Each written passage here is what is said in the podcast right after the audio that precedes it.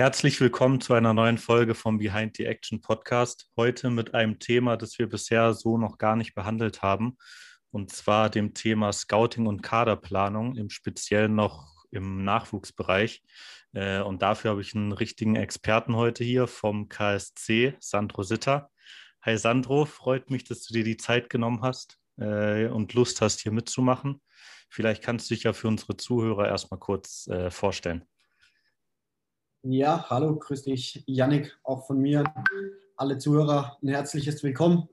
Danke dir auf jeden Fall für die Einladung. Freut mich sehr, hier auch mal in dem Bereich ähm, ja, Erfahrung teilen zu dürfen. Ich glaube, die nächste gute Stunde dann auch einen guten, coolen Austausch mit dir zu haben. Ich glaube, da wird sicherlich das ein oder andere interessante Thema bei rumkommen.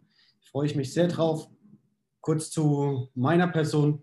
Ähm, ja, heißt Sandro Sitter, bin hier beim Karlsruher SC verantwortlich für das gesamte Nachwuchsscouting. Und ja, freue mich einfach jetzt die nächsten paar, paar Minuten mit dir über sämtliche Themen quatschen zu können. Ich denke, ja, da kommen noch die ein oder anderen interessanten Sachen auf den Tisch. Ja, auf jeden Fall. Äh, ich freue mich sehr auf die Folge. Ähm, die erste Frage, die ich eigentlich jedem Gast stelle, ist immer, äh, was begeistert dich denn am Fußball? Ja, ich glaube, das allerbeste Beispiel hat man gerade gestern Abend im DFB-Pokalfinale gesehen, was, was den Fußball ausmacht.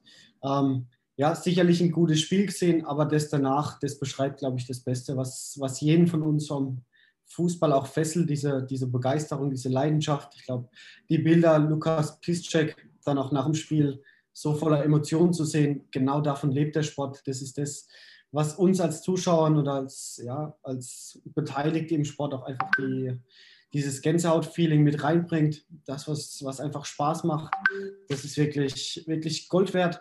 Und genau, ja, so kann man es eigentlich auch, auch beschreiben. Leidenschaft, Emotionen, die Begeisterungsfähigkeit, die der Sport einfach, einfach mit sich bringt.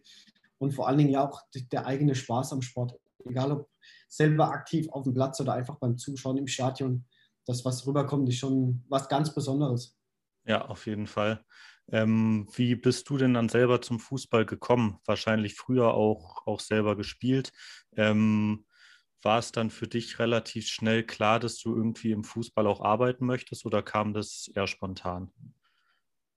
Ja, natürlich, die, die ersten Berührungspunkte waren als, als kleiner Junge auf dem Bolzplatz, gingen weiter über den Weg im Verein. Ähm, bei mir dann leider auch irgendwann das fehlende Talent in Anführungsstrichen. Klar, es reicht für, für gehobenes Amateurniveau, aber für mehr nicht. Das dann auch relativ frühzeitig erkannt. Ähm, ja, dann war eigentlich nicht abzusehen, dass so die Wege mal Richtung, Richtung beruflicher Profifußball auch gehen. Ähm, kam dann eigentlich so nach und nach im Studium über verschiedene Kontakte, Möglichkeiten, wo dieses, dieses Interesse und die Türen auch einfach aufgegangen sind und da dann nach und nach, ja, ich glaube, am besten beschreibt es einfach reingerutscht. Es war nie, nie wirklich geplant, es war ein Wunsch, es war ein Traum, mit, mit Fußball sein Geld zu verdienen. Aber da jetzt auch einfach dann, ja, trotz meiner jungen Jahren mit, mit 26 jetzt ähm, auch schon in so einer Position Verantwortung übernehmen zu müssen, in Anführungsstrichen, ähm, ja, ist schon was ganz, ganz Besonderes. Das, das glaube ich dir. Ähm, was waren denn dann jetzt deine bisherigen Stationen, bevor du jetzt äh, im letzten Jahr, glaube ich, war es, beim KSC angefangen hast? Genau, genau. Ähm, ich stand mal am Beginn meiner Karriere quasi. Ähm, während meiner Studienzeit begann das Ganze so mit kleineren Praktikas, mal beim SV Sandhausen, das allgemein so um das Thema Geschäftsstelle, Teammanagement, so in alle Bereiche einfach mal mit reingeschaut habe dann im Studium, je mehr es auch Richtung Pflichtpraktikum dann ging, der, der Wunsch so ein Stück weit auch gewachsen ist, ähm, ja, sich mehr auf den sportlichen Teil im Verein auch zu fokussieren. Ähm, die Chance hat sich dann Gott sei Dank ja auch über Kontakte, wie es in der Fußballbranche leider sehr, sehr häufig läuft, ähm, ergeben, dass ich bei der TSG Hoffenheim im Nachwuchsbereich mein halbjähriges Praktikum machen durfte. Dort ja speziell in den Bereichen sowohl auf dem Platz als auch neben dem Platz, was die Organisationsstruktur, auch erste Einblicke im Scouting und auch, ja, wie laufen Gespräche ab, wie ist so ein ganzer Verein einfach strukturiert im Nachwuchsbereich. ähm, ja, dort erste Erfahrungen dann intensiver sammeln durfte. Da danach, je, je mehr es Richtung Studienende ging, meine Bachelorarbeit dann auch mit dem Praktikum in Nürnberg beim ersten FC verknüpft habe. Dort ganz eng mit der, mit der Scouting-Abteilung, wo dann der Fokus auch langsam kam. Äh, ja, verknüpft habe, dort wirklich ein super Team auch hatte, wo ich eigentlich vollwertig mit eingebunden war. Dort dann die Bachelorarbeit so ein bisschen über die Thematik, äh, ja, wie ist die Durchlässigkeit, wie kann man die Durchlässigkeit auch ein Stück weit ja, verbessern. Dort dann auch Studium im Nachgang abgeschlossen habe. Ja, und dann kam relativ schnell das, das Angebot der TSG Hoffenheim, wo ich ja im Praktikum schon war, ähm, ob ich mir vorstellen kann, dort fest einzusteigen. War dann ja, dort eine kombinierte Stelle als ja, Trainer im U15-Bereich auf dem Platz, plus eben zusätzlich nochmal im ja, sportlich-organisatorischen Bereich, was dann ja, Kaderplanung, Scouting in Teil, aber auch Teammanagement-Aufgaben anging für den Bereich U14 bis U16. Und ja, dann danach kam am 1.7. oder zum 1.7. das Angebot über unseren sportlichen Leiter Michael Bischof, der hier mir die Tür geöffnet hat, dann auch in die ja, verantwortungsvolle Stelle zu kommen. Jetzt hier verantwortlich für den kompletten Scouting-Bereich im Nachwuchs. Und ja, bin total happy mit der Stelle, mit dem, mit dem Aufgabenbereich vor allen Dingen auch. Ich denke, da wird auch jetzt gleich das ein oder andere Thema inhaltlicher noch tick genau auf den Tisch kommen. Ja, auf jeden Fall. Äh, jetzt hast du schon gesagt, du bist happy mit deinem Aufgabenbereich. Äh, was sind denn so grob deine Aufgaben, die du in deiner jetzigen Position übernimmst? Ja, ganz, ganz grob gesagt ähm, wird alles unter dem Begriff ja, Chef-Scout in Anführungsstrichen zusammengefasst. Da steckt sicherlich ganz, ganz viel dahinter. Beginnt natürlich in erster Linie, was sich auch jeder so vorstellt, mit der klassischen ja, Sichtung von Spielern. Das heißt, wir sind tagtäglich mit beschäftigt, die besten Jungs ähm, ja, in unserer Region, in Deutschland, aber auch europaweit einfach für uns zu sichten, für uns zu gewinnen. Und da gehören natürlich noch ganz, ganz viele andere Punkte mit rein. Beginnt natürlich über ähm, ja, Videoscouting, plus halt eben die Kaderplanung, die da noch mit reinkommt. Und halt eben, was, was immer ganz, ganz wichtig ist, es gehört auch ganz, ganz viel Kommunikation dazu. Das heißt, wir sind jetzt hier bei uns ein Team von ja, rund, rund zehn Leuten, wenn ich jetzt Scouts und Kaderplaner mit, mit einbeziehe. Das heißt, da Strukturen reinzubringen, dass die, die Jungs einfach wissen, wo bin ich am Wochenende. Du nimmst den Erstkontakt mit, mit Beratern, Eltern, Spielern auch auf und führst dann auch selber die, die ersten Gespräche, die Vertragsgespräche bis hin zur Vertragsunterzeichnung, wo ich eigentlich auch alles komplett mit begleite. Okay, sind ja, das ist ja dann schon ein recht äh, vielfältiger Bereich, kann man ja so sagen, äh, wo, wo du nicht wie, wie einen Scout, sage ich mal, nur die Scouting-Aufgaben hast, sondern eben noch deutlich, äh, deutlich mehr Verantwortung auch.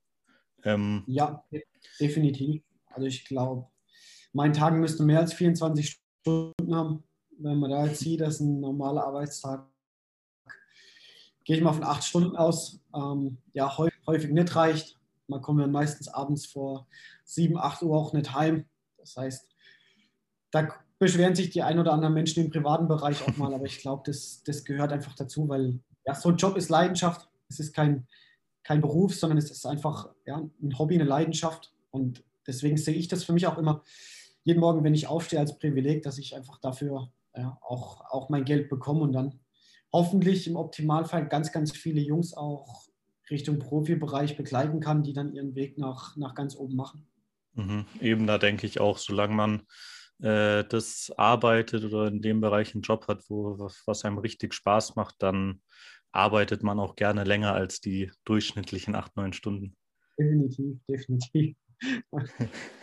ähm, dann fangen wir doch mal einfach an und springen in unser Thema für die heutige Folge rein. Äh, und erstmal die grundsätzliche Frage, die vielleicht ein bisschen weit gefasst ist, ähm, aber wie plant man denn einen Kader? Wie gehst du da vor?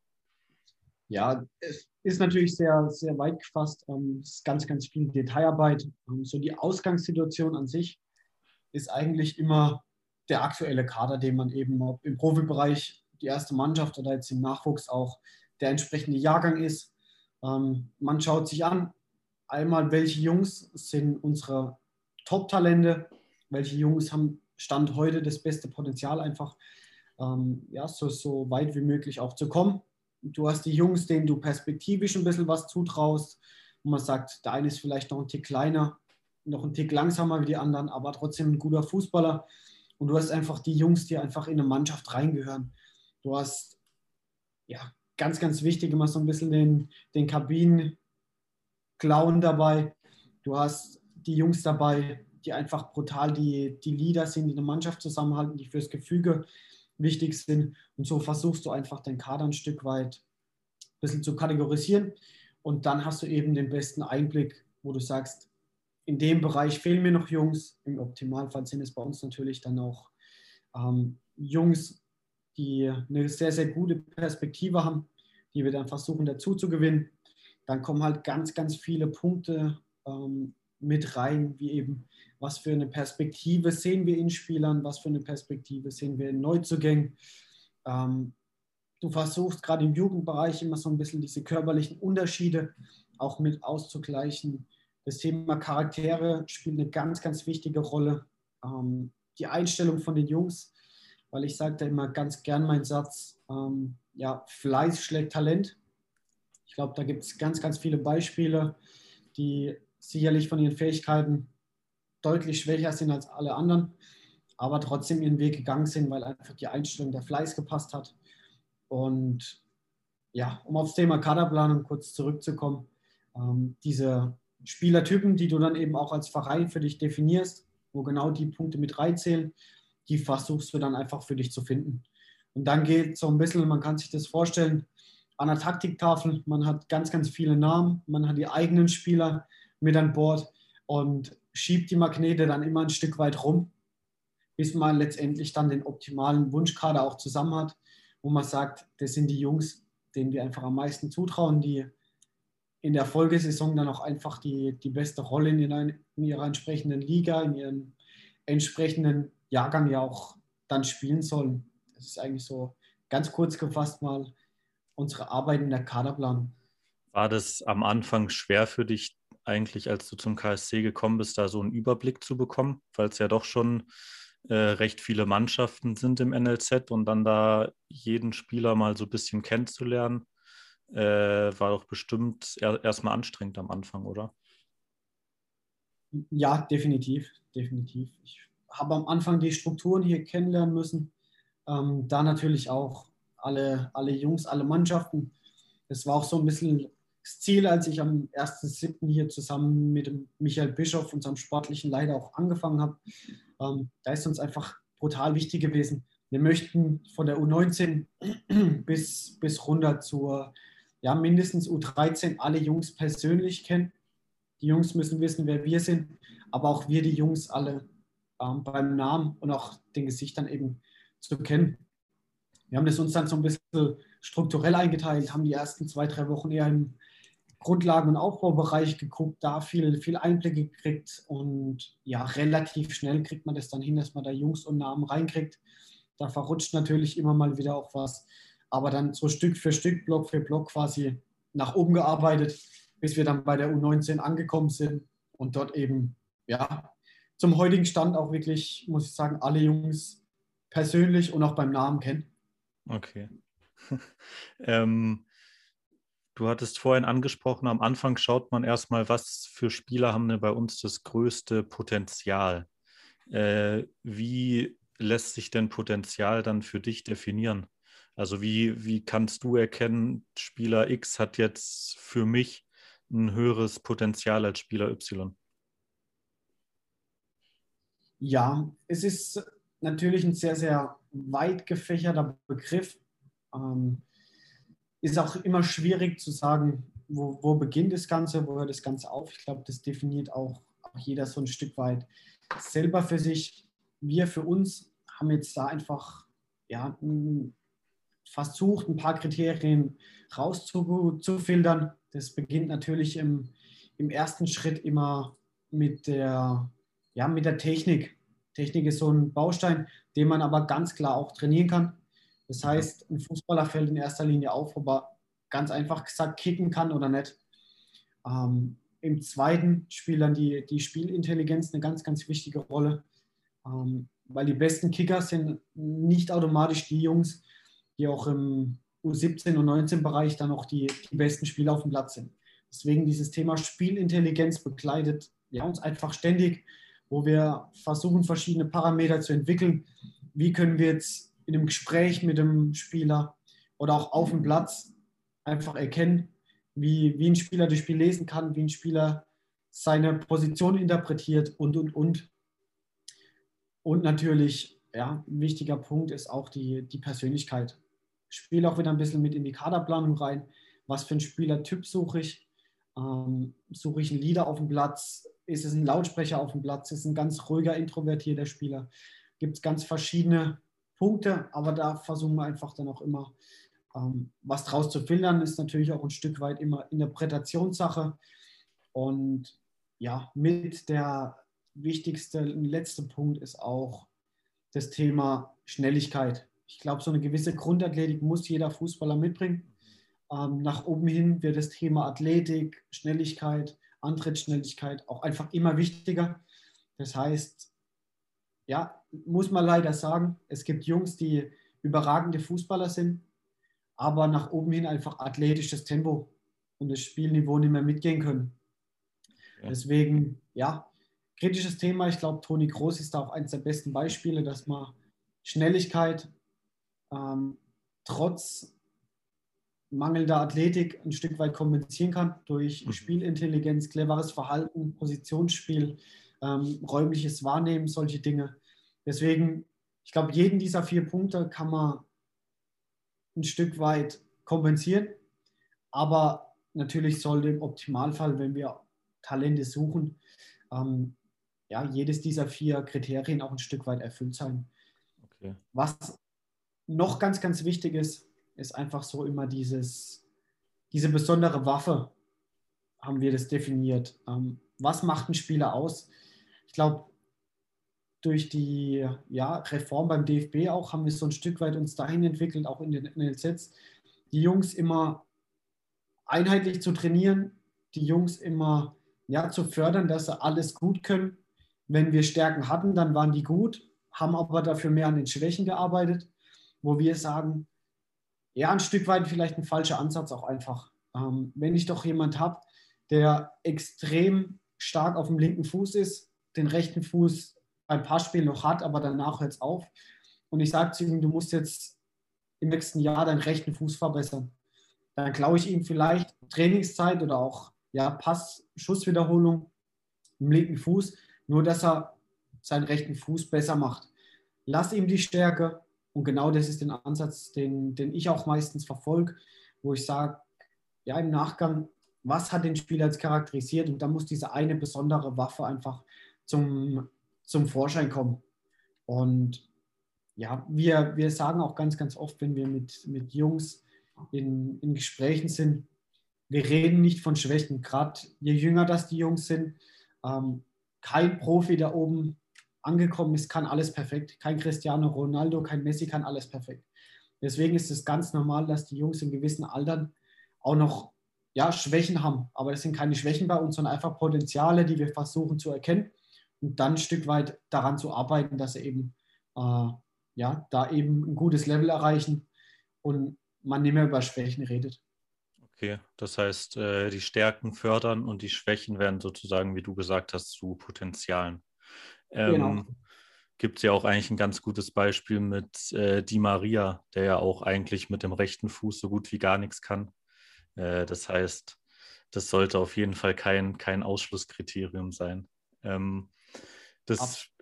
ist dann aber wahrscheinlich auch unterschiedlich je nach Altersklasse, oder? Ich meine, ich glaube, wenn, wenn ein Spieler in der U13, U14 äh, noch nicht so gut im Passspiel ist, dann ist natürlich was anderes, als wenn der Spieler in der U19 noch nicht so gut im Passspiel ist. Ähm, inwieweit differenziert ihr da nochmal? Genau, das, das hast du völlig richtig eigentlich schon gesagt. Ähm, je jünger das die Jungs sind, desto mehr verzeiht man in Anführungsstrichen auch, auch solche, mhm. solche Punkte, wo man sagt, wir haben noch lang genug Zeit, eben dran zu arbeiten. Ähm, je höher die Jungs kommen, gerade im 17- und 19-Bereich, da muss dann ein Spieler schon relativ komplett sein oder zumindest in den Basistechniken komplett sein. Und dann geht es eben darum zu sagen, ist jetzt einer besonders schnell, hat einer ein besonders gutes Auge, hat einer einen besonders guten linken Fuß. Einfach da diese Besonderheit, dann auch ausschlaggebend ist, warum einer im Spiel auffällt oder auch vielleicht im Sportdirektor, im Cheftrainer von den Profis dann auch ja, im, im Spiel auffällt und ihn charakterisiert. Mhm. Ähm, was ich mir vorstellen kann, was da besonders wichtig ist, ja auch der, der Austausch untereinander hast ja schon von, von dem Team gesprochen, das ihr habt mit Scouts, mit Kaderplanern. Ähm, aber besonders wichtig ist doch wahrscheinlich auch der Austausch mit den einzelnen Trainern der Mannschaften, oder? Gerade wenn es um das Thema äh, Entwicklungspotenzial geht. Ja, absolut, absolut. Die Trainer sind da ein ganz, ganz wichtiger Baustein. Keiner von uns hat die Jungs so oft ähm, ja, auf, auf dem Schirm vor der Flinte wie die Trainer. Das heißt, Trainer sind für uns mit die wichtigsten Ansprechpartner, wenn wir über, über Jungs im Detail dann auch sprechen. Ähm, haben da wirklich, wenn wir unsere Kaderplanungssitzung auch haben, ein großes Team ums Team drumherum mit sportlichem Leiter, Trainerteam, das dabei ist, Kaderplaner. Ähm, ja, ich als, als Chef-Scout, unser NLZ-Leiter ist mit am Tisch. Das heißt, am Ende sitzen wir dann mit 10, 12 Leuten zusammen und versuchen dann ein einheitliches Bild einfach hinzukriegen. Jeder kennt den Spieler in seinen anderen, ja, in anderen Momenten, in anderen Situationen, Trainer eher mehr auf dem Platz, wir häufig in Spielen dann oder auch abseits vom Platz. Und dann versucht man einfach, ja, einen Spieler zu charakterisieren. Im Optimalfall kommt man immer auf den gleichen Nenner, was aber tatsächlich in den seltensten Fällen dann auch, auch stattfindet. Von daher, ähm, ja, sehr, sehr spannendes Thema immer wenn es um einzelne Jungs geht. Aber natürlich ähm, viel Interpretationssache einfach. Man versucht so ein Stück weit die nächsten Jahre auch vorauszusehen. Wer könnte, wer schafft es eventuell, wer bringt noch welche Potenziale mit und so weiter. Es gibt ganz, ganz viele Bausteine, die da einfach mit reinfließen und das ganze Thema sehr, sehr komplex machen. Ähm, jetzt vielleicht mal kurz eine Frage, die vom Thema weggeht, die aber hier eigentlich ganz gut passt. Man hat jetzt in den letzten Wochen, finde ich, in den Medien immer wieder gehört, immer wieder Stimmen gehört, die gesagt haben, äh, dass die ganze Corona-Situation, äh, die wird man im Jugendbereich erst so in ein, zwei Jahren merken, äh, zwecks negativer Auswirkungen auf die Entwicklung. Äh, wie siehst du da das Thema? Kann man, kann man leider nicht leugnen, dass tatsächlich ähm, ja, die Jungs, die jetzt betroffen waren, effektiv anderthalb, ja, wenn nicht sogar knapp zwei Jahre verloren haben. Natürlich mhm. ist viel in ja, Trainingseinheiten vom PC oder auch Laufeinheiten etc. gemacht worden. Aber ich glaube, dieses Schulen und Lernen auf dem Platz, ich glaube, dieses, ja, was man früher vielleicht als Bolzplatzkicken so ein bisschen sich erarbeitet hat, oder auch heute dann die Jungs eben hier auf dem Platz bei uns. Das fehlt einfach. Das heißt, diese klassische Spielpraxis, in der man ja, lernt, Dinge wahrzunehmen, Dinge umzusetzen, ähm, mit dem Wettkampfdruck umzugehen und, und, und, ähm, das geht den Jungs tatsächlich flöten. Das muss man einfach so sagen. Und du kannst das Ganze natürlich ein Stück weit runterrechnen, wenn man jetzt in den Grundlagenbereich geht. Ich sage jetzt mal U10 bis U13, die jetzt leider ganz, ganz lange auch gar nicht auf dem Platz trainieren durften. Ähm, gehen wir bei einer Trainingseinheit von, ja, ich sage jetzt einfach mal 200 bis 300 Pässen aus, das hochgerechnet auf die Woche, aufs Jahr, dann fehlt den Jungs schon ganz, ganz viel Trainings, Trainingszeit und Trainingswiederholungen einfach. Das, das kann man nicht leugnen. Aber ich glaube, wir sitzen alle in einem Boot. Die, die Situation mit Corona war ganz, ganz besonders. Da hat sich jeder auch ein bisschen an die eigene Nase fassen müssen und sich zurücknehmen müssen. Von daher, ja, nicht nur wir in Deutschland hatten die Thematik, auch alle anderen Länder. Deswegen sehe ich das nicht unbedingt als, als Nachteil. Aber ja, es geht einfach darum, jetzt die, die Jungs, die Gas gegeben haben in der Corona-Pause, die haben sich weiterentwickelt, das kann man ganz klar so sagen. Mhm. Also die Jungs, die fleißig sind, eine gute Eigenmotivation haben, sind deutlich vorangekommen, auch gestärkt zurückgekommen. Die Jungs haben körperlich, machen sie alle ihren Schritt. Von daher, es fehlt ein Stück weit die Praxis auf dem Platz, aber dass es ein Riesennachteil ist, gerade im Gegensatz zu, zu anderen Ländern und auch, ja, jetzt zu sagen, die Jahrgänge kommen nicht im Profibereich an, die jetzt von Corona betroffen waren, mhm. halte ich, halte ich für Quatsch. Also okay.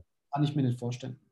Ja, de denke ich mir eigentlich auch. Ähm, was jetzt das Thema Training zu Hause angeht, ich meine, da kann man ja auch genug Sachen machen, was jetzt den Ausdauer, den athletischen Bereich an, äh, wie sagt man, angeht, wie du ja auch schon gesagt hast, ähm, den technischen Bereich auch. Ähm, und das dann alles halt in die Spielpraxis, in den unter Wettkampfdruck umzusetzen, ist dann jetzt halt der nächste Schritt, der dann jetzt folgen wird. Und äh, genau, wie du ja gesagt hast, eigentlich, wenn man sich da zu Hause rangehalten hat, dann sollte das kein zu großer Nachteil sein, wahrscheinlich.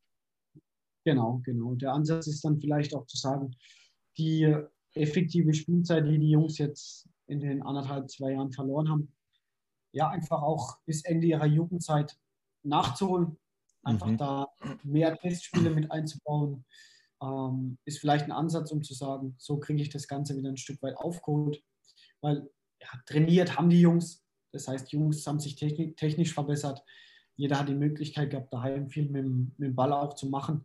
Deswegen dieses Argument lasse ich nicht ganz so zählen. Es geht mir hier rein um die, um die Praxis auf dem Platz. Ist es dann jetzt ein, auch ein Ansatz, den ihr jetzt wählt für die Vorbereitung, dass ihr sagt, wir wollen da jetzt mehr Testspiele einbauen? Äh, ich habe jetzt nur gesehen, die U17 hatte, glaube ich, letztens ein Testspiel gegen Frankfurt zum Beispiel schon. Ähm, also ist das was, was ihr jetzt euch für die Vorbereitung fest vorgenommen habt? Ja, genau, genau. Das kann man so sagen. Jetzt aktuell sind wir aufgrund der Beschlüsse noch ein Tick eingeschränkt, was Testspiele angeht. Aber ich denke, wenn wir ab 1.7. dann auch wieder Richtung normale Vorbereitung schauen können, dann ist da ein ganz klarer Ansatz in der Vorbereitung, das ein oder andere Testspiel auch mehr mit einzubauen und vor allen Dingen ganz, ganz wichtig auch ja, während der Runde vielleicht mal eine Trainingseinheit weniger zu machen und dafür ein Testspiel einfach mit einzubauen, mhm. um sowohl den Jungs, die jetzt ja, nicht, vielleicht nicht im Kader waren oder einen Tick weniger Spielzeit hatten, die auch einfach weiterhin zu fördern, ihnen da die Möglichkeit zu geben, sich in ja, Wettkampfpraxis dann auch einfach zu zeigen. Ja, auf jeden Fall. Ähm, wie gibt es denn eine optimale Kadergröße, die ihr habt, wenn du jetzt gerade auch meintest, äh, Jungs, die nicht so oft spielen können, dass die sich dann in Testspielen beweisen können oder auch weiterentwickeln können. Ähm, wie sehen denn da so ungefähr die Kadergrößen äh, bei euch aus? Ja, kann man, kann man eigentlich auch ganz einfach sagen, je jünger die Jungs sind, also je tiefer der U-Bereich ist, desto weniger Jungs sind einfach im Kader, weil da geht es noch nicht darum, jedes Spiel Top-Leistung Top abzurufen, sondern einfach sich über die Spielzeit weiterzuentwickeln. Das heißt, im ja, Beispiel U13-Bereich reden wir über 18 Spieler, dass auch wirklich jeder genug Spielzeit über die Saison erhält. Je höher das es natürlich geht, wenn wir jetzt über U17, U19 reden, da reden wir dann schon über einen Kader von ja, 20 bis 22 Feldspielern plus dann zwei oder drei Torhüter. Das ist so eine gängige Größe. Du hast natürlich auch gerade im Elternbereich immer wieder deine zwei, drei verletzten Spieler dann mit drin dann immer mal wieder Jungs, die so ein bisschen in einem ja, Leistungsloch auch sind. Und dann kommst du schon an deine 15, 16, 17 Kaderspieler, die du fürs Wochenende nominierst. Okay. Ähm, dann kommen wir jetzt mal ein bisschen zum Thema Scouting. Äh, da erstmal meine erste Frage auch auf Corona bezogen. Ähm, inwieweit hat sich denn das Videoscouting jetzt weiterentwickelt oder inwieweit wurde das jetzt durch die Corona-Situation auch öfter, öfter zu einem bewährten Mittel, sage ich mal. Ja, von, von heute auf morgen ist mit, mit Corona natürlich das Videoscouting, ich glaube, bei allen Vereinen mitten in den Fokus gerutscht, so natürlich auch bei uns. Ähm, wir haben es häufig genutzt, um gewisse Spieler oder auch Länder, in die wir jetzt nicht ganz so easy reisen können, auch einfach mit zu durchleuchten. Aber jetzt natürlich, seit der Spielbetrieb auch komplett ruht, ist es ja, zur täglichen Arbeit geworden. Das heißt, wir haben über verschiedene Portale eben die Möglichkeit, auch sämtliche Videos aus, ja, man muss schon fast sagen, der ganzen Welt auch abzurufen, ob das im Profibereich oder auch ganz, ganz viel im, im Nachwuchsbereich ist. Das heißt, ja, tägliche Arbeit, ganz, ganz viele Spiele. Da ist es keine Seltenheit, dass man sich mal drei, vier Spiele am Tag auch anguckt. Ähm, ist natürlich immer schwierig, so die Differenzierung zwischen Video und Live-Scouting. Aber da gewöhnt man sich dran. Und ich denke, dass dieses Tool Video Scouting auch in Zukunft ein ganz, ganz wichtiger Baustein bleiben wird. Und ja, trotzdem hoffe ich, als, als Scout auch bald wieder auf die Plätze raus zu dürfen.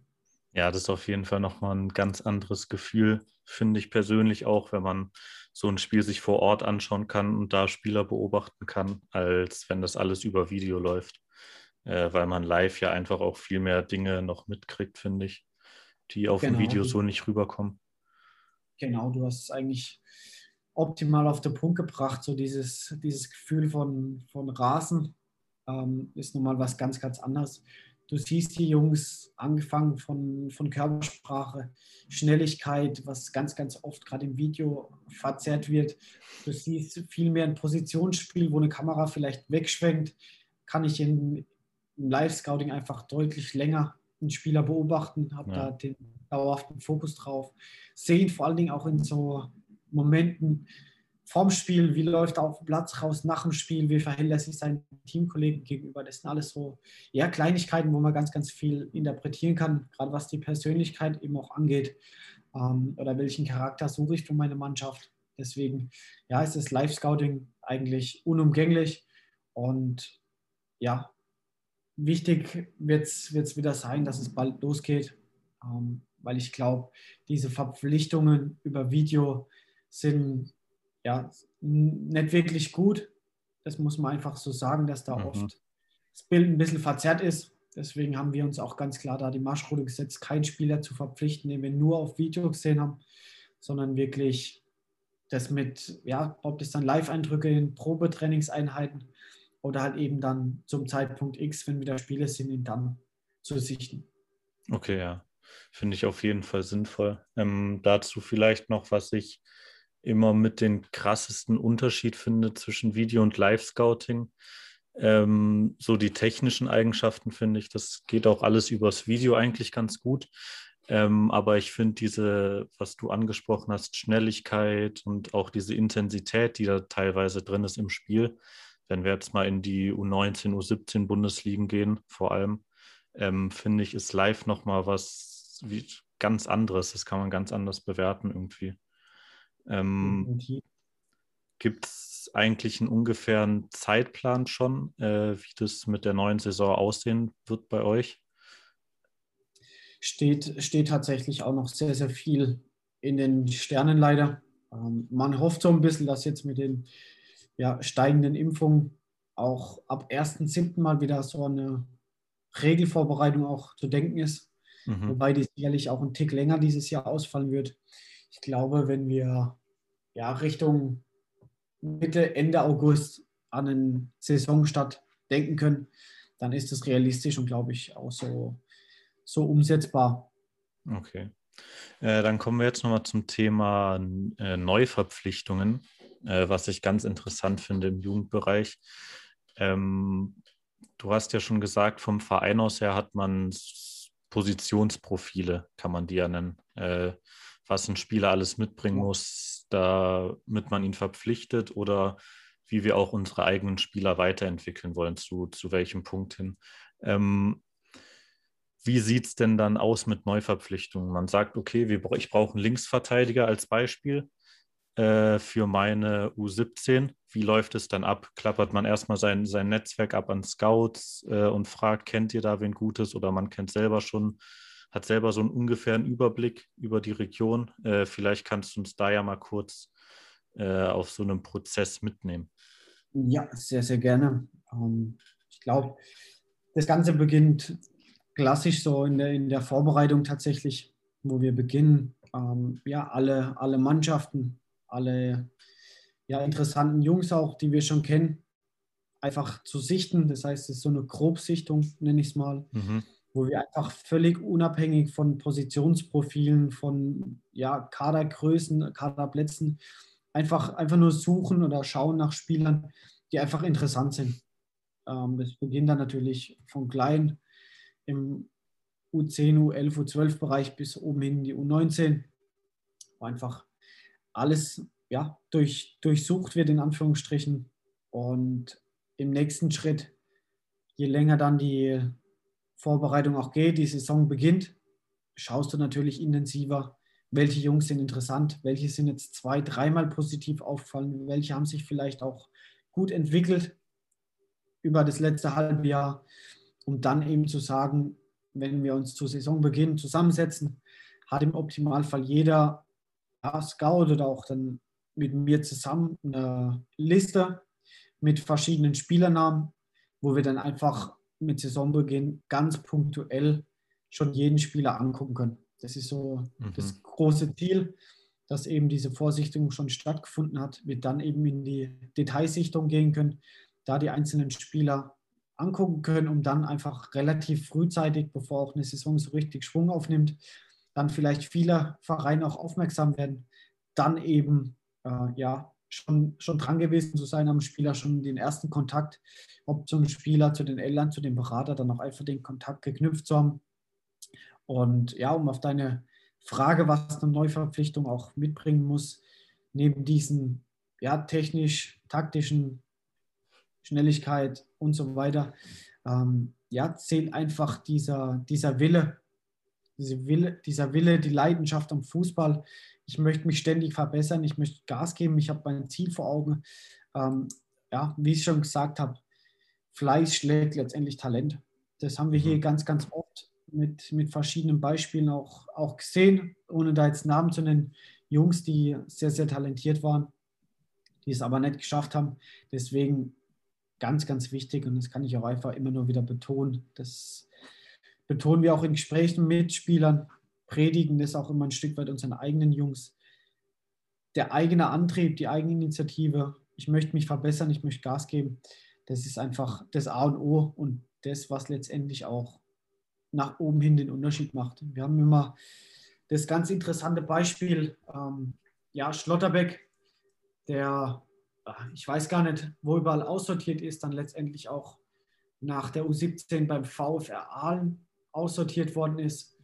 Ähm, hier bei uns dann, ja, man hat ihn dazugenommen, weil man gesagt hat, er hat einen super linken Fuß und ein ganz klares Gespräch mit ihm geführt hat und er hat dann einfach verstanden, was es heißt, ähm, ja, zu arbeiten, jeden Tag an sich selber zu arbeiten, ähm, Dinge anzunehmen, Dinge umzusetzen und hat dann innerhalb von ja, anderthalb bis zwei Jahren einfach zum Profi geschafft. Das muss man einfach so sagen. Ging dann ja über den Weg SC Freiburg. Mhm. Ähm, ja, jetzt bis, bis in die Bundesliga. Ich glaube, da ist der Weg oder die Tür sogar Richtung A-Nationalmannschaft auch mal offen. Von daher, das ist, glaube ich, so ein sehr, sehr gutes Beispiel, wo wir den Jungs auch immer wieder versuchen zu zeigen, häng dich nicht an irgendeiner Spielzeit auf, dass du jetzt vielleicht einen Tick weniger gespielt hast, sondern gib einfach weiter Gas, weil am Ende des Tages, wenn du mehr machst, wirst du immer dich weiterentwickeln und wirst vielleicht sogar am Ende einer der Besten in der Mannschaft sein, wenn du mehr machst als alle anderen. Das ist ja eigentlich ein optimal, wenn man da so ein Beispiel hat, äh, gerade auch noch, dass es ja aus dem eigenen Nachwuchs stammt, äh, wie du dann auch schon gesagt hast, dass man das eben seinem eigenen Spielern immer wieder vor die Augen halten kann, selbst wenn es mal nicht so gut läuft oder wenn man gerade mal nicht so gut spielt, dass man dann eben sagen kann, äh, das ist kein Grund dafür jetzt aufzugeben, sondern anderen Personen ging es genauso und die haben es jetzt bis in die Bundesliga geschafft. Ja, absolut, absolut. Du hast vollkommen richtig schon gesagt. Ähm, die Philosophie, muss man auch sagen, tragen gerade aktuell mit Christian Eichner und Zlataj Bajramovic, auch unsere Cheftrainer bei den Profis mit. Das heißt, wir hatten Jungs jetzt in der U19, die ja von den Fähigkeiten, von der Qualität her vielleicht einfach noch kein Zweitliganiveau haben, aber die über ihren Fleiß, über ihre Einstellung, über ihre Leidenschaft zum Sport einfach so hart gearbeitet haben, dass eben bei uns ganz klar gilt, wenn du dir den Hintern aufreißt, Gas gibst, arbeitest, dann kriegst du auch die Chance, dich einfach mal zu zeigen bei den Profis. Und so war es auch. Das heißt, wir haben jetzt dieses Jahr, ich glaube, von einem Kader von knapp, wenn man jetzt mal die Torhüter abzieht, 22 Leuten, ähm, zwölf Stück schon über einen längeren Zeitraum bei den Profis im, im Trainingsbetrieb auch mit drin gehabt. Und ich glaube, das ist eine Quote, die gibt es im, im deutschen Profifußball sehr, sehr selten. Ich glaube, da ist ja. es ganz punktuell, dass die Jungs mit reingeworfen werden. Aber das ist eben das, was, was hier der KSC auch ausmacht, dieser, dieser kurze Weg nach oben. Eben auch mit Christian Eichner, Trainer, der den Jungs vertraut, der die Jungs immer wieder reinschmeißt. Ich glaube, das sieht man aktuell auch durch die vielen Einsatzzeiten, gerade von A-Jugendspielern mit Tim Breithaupt, Jan Gallien, die jetzt alle regelmäßig auch Einsatzzeiten bei den, bei den Profis in der zweiten Liga haben. Und das ist der, der Weg, der hier auch gegangen werden muss. Und genau das ja, macht das Ganze für uns einfach einfacher, wenn du so ein Stück weit ja, was an der Hand hast, um den Jungs auch sagen zu können, zieh durch, gib Gas, hau alles rein und am Ende des Tages wirst du dafür belohnt. Ja, habt ihr euch da so ein bestimmtes Ziel gesetzt, dass ihr sagt, wir wollen so und so viel Prozent oder so und so viel Spieler äh, vom Abschlussjahrgang, sage ich mal, in, in den Profibereich bringen? Oder ist das, wie du gesagt hast, wenn man sich anbietet, dann äh, kriegen die auf jeden Fall die Chance und wenn nicht, dann halt nicht?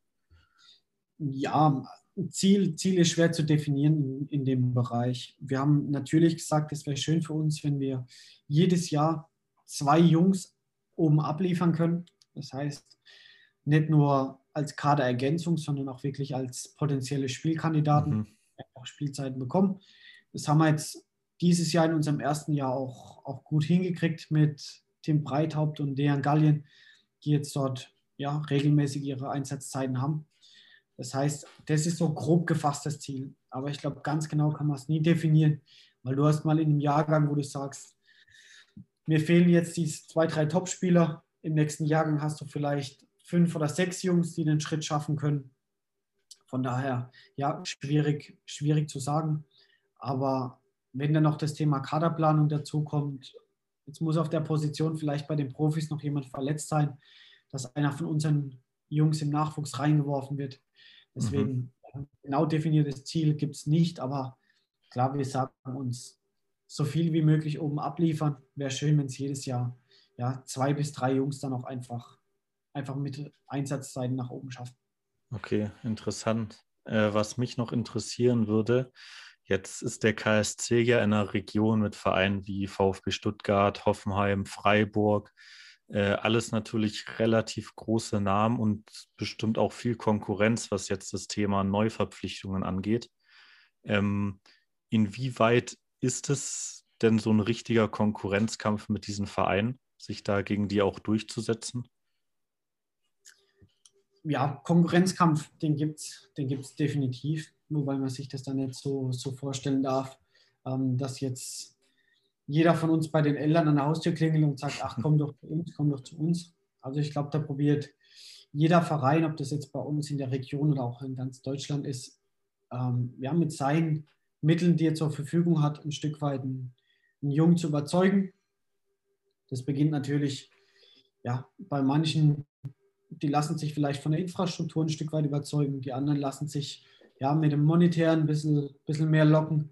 Ähm, wir fahren ganz klar die Schiene, dass wir sagen, diese Durchlässigkeit, diese Emotion, diese kurzen Wege, dieses Gefühl, meine Heimat, das versuchen wir jedem von den Jungs auch einfach mitzugeben in jeder Sekunde, wo er hier auf unserem Gelände ist.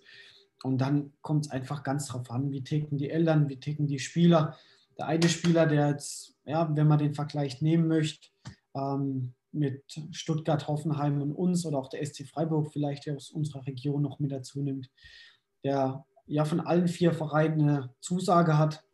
Ja, dann gibt es den Spieler, der entscheidet sich fürs Geld, den Spieler, der sich für die Infrastruktur entscheidet. Und genauso gibt es auch die Spieler, die sagen, hey, mir gefällt hier total dieses Familiengefühl, dieses Gefühl, jeder kennt jeden, kurze Wege, unsere Profis sind bei uns mit auf dem Gelände. Ähm, hier läuft man sich über den Weg, die Profis schauen beim Training vorbei. unser Profitrainer schaut immer wieder zu. Und genau das sind diese Dinge, Emotionen, Leidenschaft, Vereinsverbundenheit, mit denen wir probieren zu punkten. Der Weg funktioniert auch sehr, sehr gut, muss man sagen, mhm. weil viele, viele Eltern oder auch Berater einfach ja, verstehen, dass es nicht darum geht, ähm, beim namhaften Verein zu spielen, sondern einfach ein Stück weit die, die Chance zu sehen, wo kann sich mein Spieler oder mein, mein Kind dann auch am besten entwickeln und wo ist die beste Perspektive nach oben. Das ist, glaube ich, so, so mit der entscheidende Punkt. Und ja, da haben wir ganz, ganz viele verschiedene Stellschrauben dieses Jahr auch, auch begonnen zu drehen. Da muss man einfach auch ehrlicherweise sagen, die, die greifen.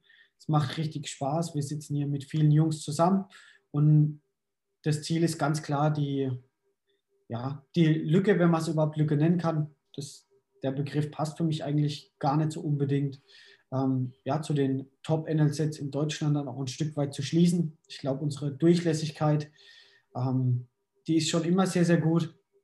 Und natürlich, wenn wir Tim Breithaupt als Stammspieler in der zweiten Bundesliga, als A-Jugendspieler etablieren, ist es medial nicht ganz so vertreten, wie wenn Musiala in Bayern in der Champions League eingesetzt wird. Von daher ist es vom Grundsatz her eigentlich genau das Allergleiche, genau das Allerselbe, aber wird halt medial ein Tick weniger wahrgenommen. Und deswegen setzen wir auf den, auf den Charakter hier, zu sagen, ey Jungs, die einfach Bock drauf haben hier, sich in einem gesunden Umfeld, wo vor allen Dingen noch alles sich um das Thema Fußball dreht, noch nicht um die, mhm. um die Scheinwelt oder um die ja, glamouröse Profiwelt. Denn jeder von den Jungs, der hier im NLZ ist, weiß, dass einfach noch einen ganz, ganz weiten Weg vor sich hat. Aber der Weg ist hier vielleicht ein Tick kürzer oder ein Tick einfacher ähm, mit Fleiß und noch ein Stück weit Talent, wie vielleicht im einen oder anderen Verein. Ja, bestimmt. Ähm, du hast ja gerade ganz kurz das Thema Infrastruktur angesprochen. Ähm, wie sieht es da bei euch gerade aus beim NLZ? Äh, vielleicht kannst du den Zuhörern da ja mal einen kurzen Überblick an äh, Überblick geben, was das Ganze angeht. Ja, sehr, sehr gerne. Ähm, ich glaube, jeder, jeder von den Zuhörern ist tatsächlich auch eingeladen, bei uns auf dem Gelände mal, mal vorbeizuschauen. Es gibt momentan sehr, sehr viel zu sehen. Es passiert sehr, sehr viel. Wir haben natürlich in allererster Linie unser Stadionumbau oder Stadionneubau auch, bei dem jetzt so langsam ja, die, die, die größten Teile auch zu sehen sind, hat momentan einen super Einblick ins Stadion, weil unsere Haupttribüne jetzt vor einer Woche komplett abgerissen worden ist. Ähm, hier im NLZ passiert ganz, ganz viel. Ähm, wir haben einen ganz neuen Kraftraum bekommen, der knapp 200 Quadratmeter groß ist mit neuer Ausstattung. Haben drüber einen großen Lernbereich bekommen, wo Jungs dann einfach nach der Schule hier ihre Hausaufgaben oder auch ihre Lernbetreuung machen können. Wir haben ja ein neuer, ja, unser neues Prunkstück so ein bisschen auch unser neuer Besprechungsraum oder Videoanalyseraum, der ist so ein bisschen, ja, kann man sich vorstellen, wie in England, wer die Doku vielleicht Man City oder so gesehen hat, ähm, ja, ein bisschen videomäßig oder ja, wie soll ich sagen, kinomäßig, das trifft glaube ich besser, kinomäßig aufgebaut, um einfach da auch bei, bei Analysen, bei Videoanalysen ein Stück weit über die Emotionen, die, die Aufmerksamkeit von den Jungs zu bekommen. Wir haben hier im NLZ auch im Gebäude äh, ja, größere Veränderungen, haben neuer Physioraum bekommen, die ganze IT wurde umstrukturiert und umgestaltet, ganz, ganz viele Kleinigkeiten. Und natürlich auch unser Außenbereich. Wir kriegen jetzt ein ganz neuer Trainingsbereich mit dazu, der jetzt gerade neu angelegt wird mit ja, überdachtem Soccercourt auch und Umbande, um da einfach den Jungs nicht nur in der Hallensaison am Jahresende die Möglichkeit zu geben, diesen, diesen Straßenfußball wieder reinzukriegen, sondern auch einfach während der Saison den Charakter. Und ja, verschiedene Fußballtennisfelder, Torwarttrainingsbereich noch mit drin. Und ja, neuer Kunstrasen, der noch fertiggestellt worden ist Ende des Jahres. Ja, gibt eigentlich noch einige Punkte mehr. Hier soll die nächsten Jahre mit der Vision Wildpark dann doch noch einiges entstehen. Vielleicht ein neues Funktionsgebäude für Profis und NLZ, das vielleicht ein neues Jugendstadion, das auch entstehen kann. Aber da, ja, glaube ich, kann man sich darauf freuen, dass beim Traditionsverein im KSC, der jetzt die letzten Jahre vielleicht so ein Stück weit unterm Radar geschwommen ist, jetzt wieder ganz, ganz viel passiert und ja, glaube ich auch ein großes Potenzial noch schlummert. Ja, finde ich, das merkt man richtig, auch durch das Gespräch jetzt, ähm, dass da auf jeden Fall gerade richtig was am, wie sagt man, richtig was am Entstehen ist. Ähm, ja.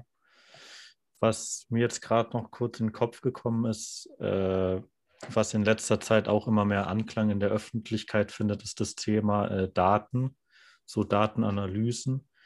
Äh, inwieweit arbeitet ihr damit schon im Jugendbereich? Vielleicht zum einen, was das Thema Scouting angeht und zum anderen, was auch das Thema äh, Entwicklung von den einzelnen Spielern angeht. Inwieweit zeigt man denen ihre Entwicklung auch, sei es positiv oder negativ, anhand von Daten auf?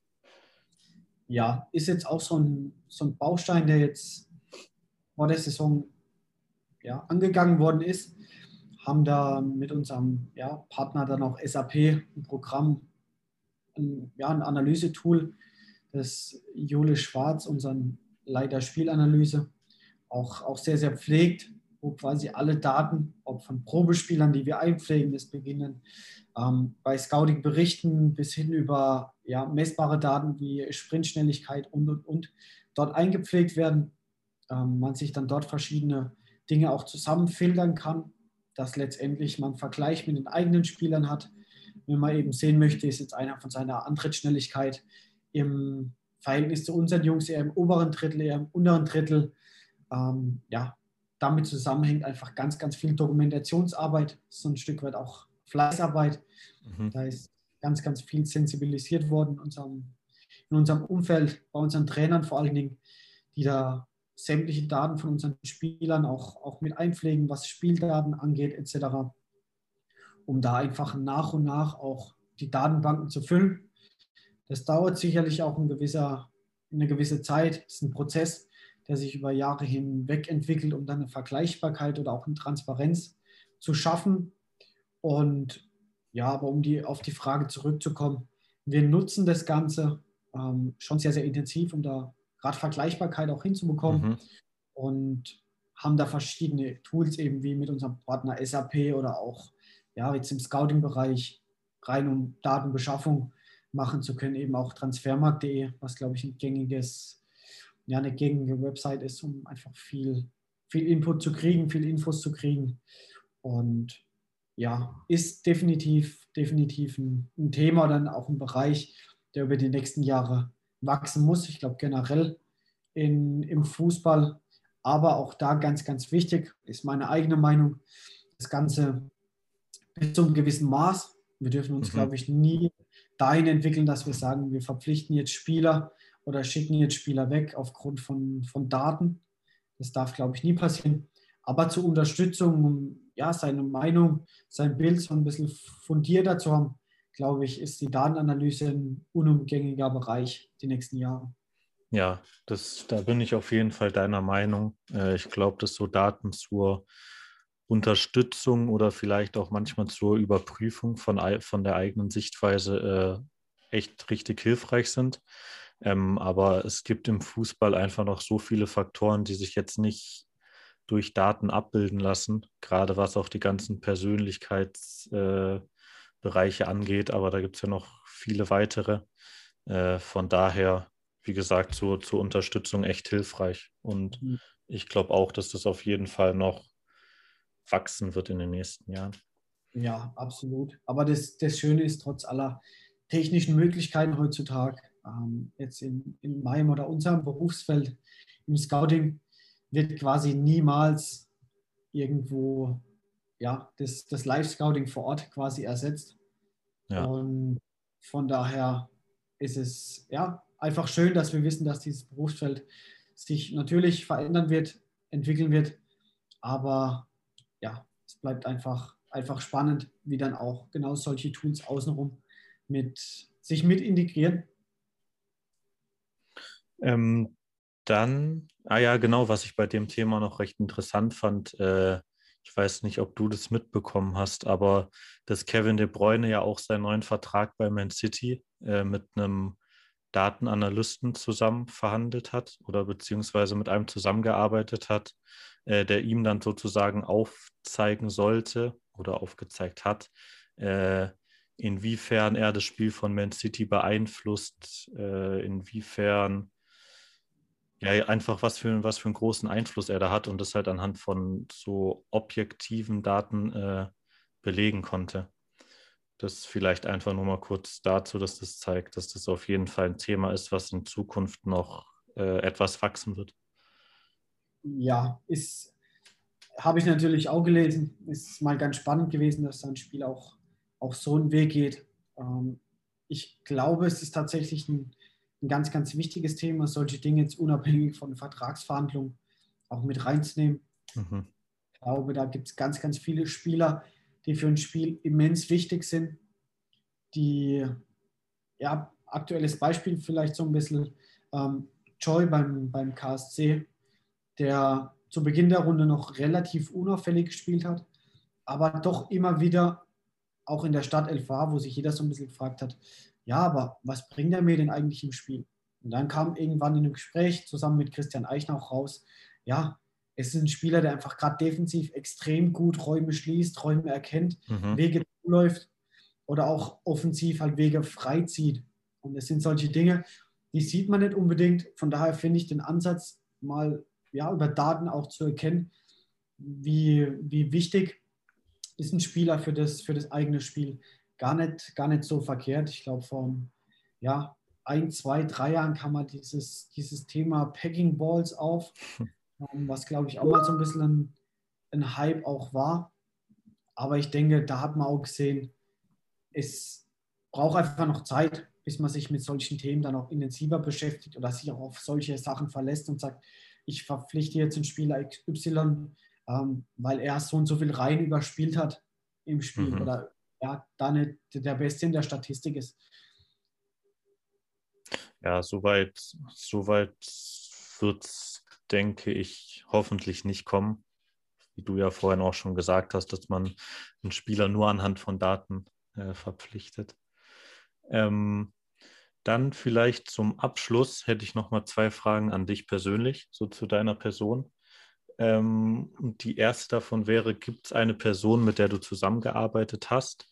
Jetzt sei es bei Hoffenheim, bei deinen Praktika in Sandhausen, in, in Nürnberg oder jetzt auch beim KSC, äh, die dich besonders geprägt hat oder von der du besonders viel gelernt hast und warum?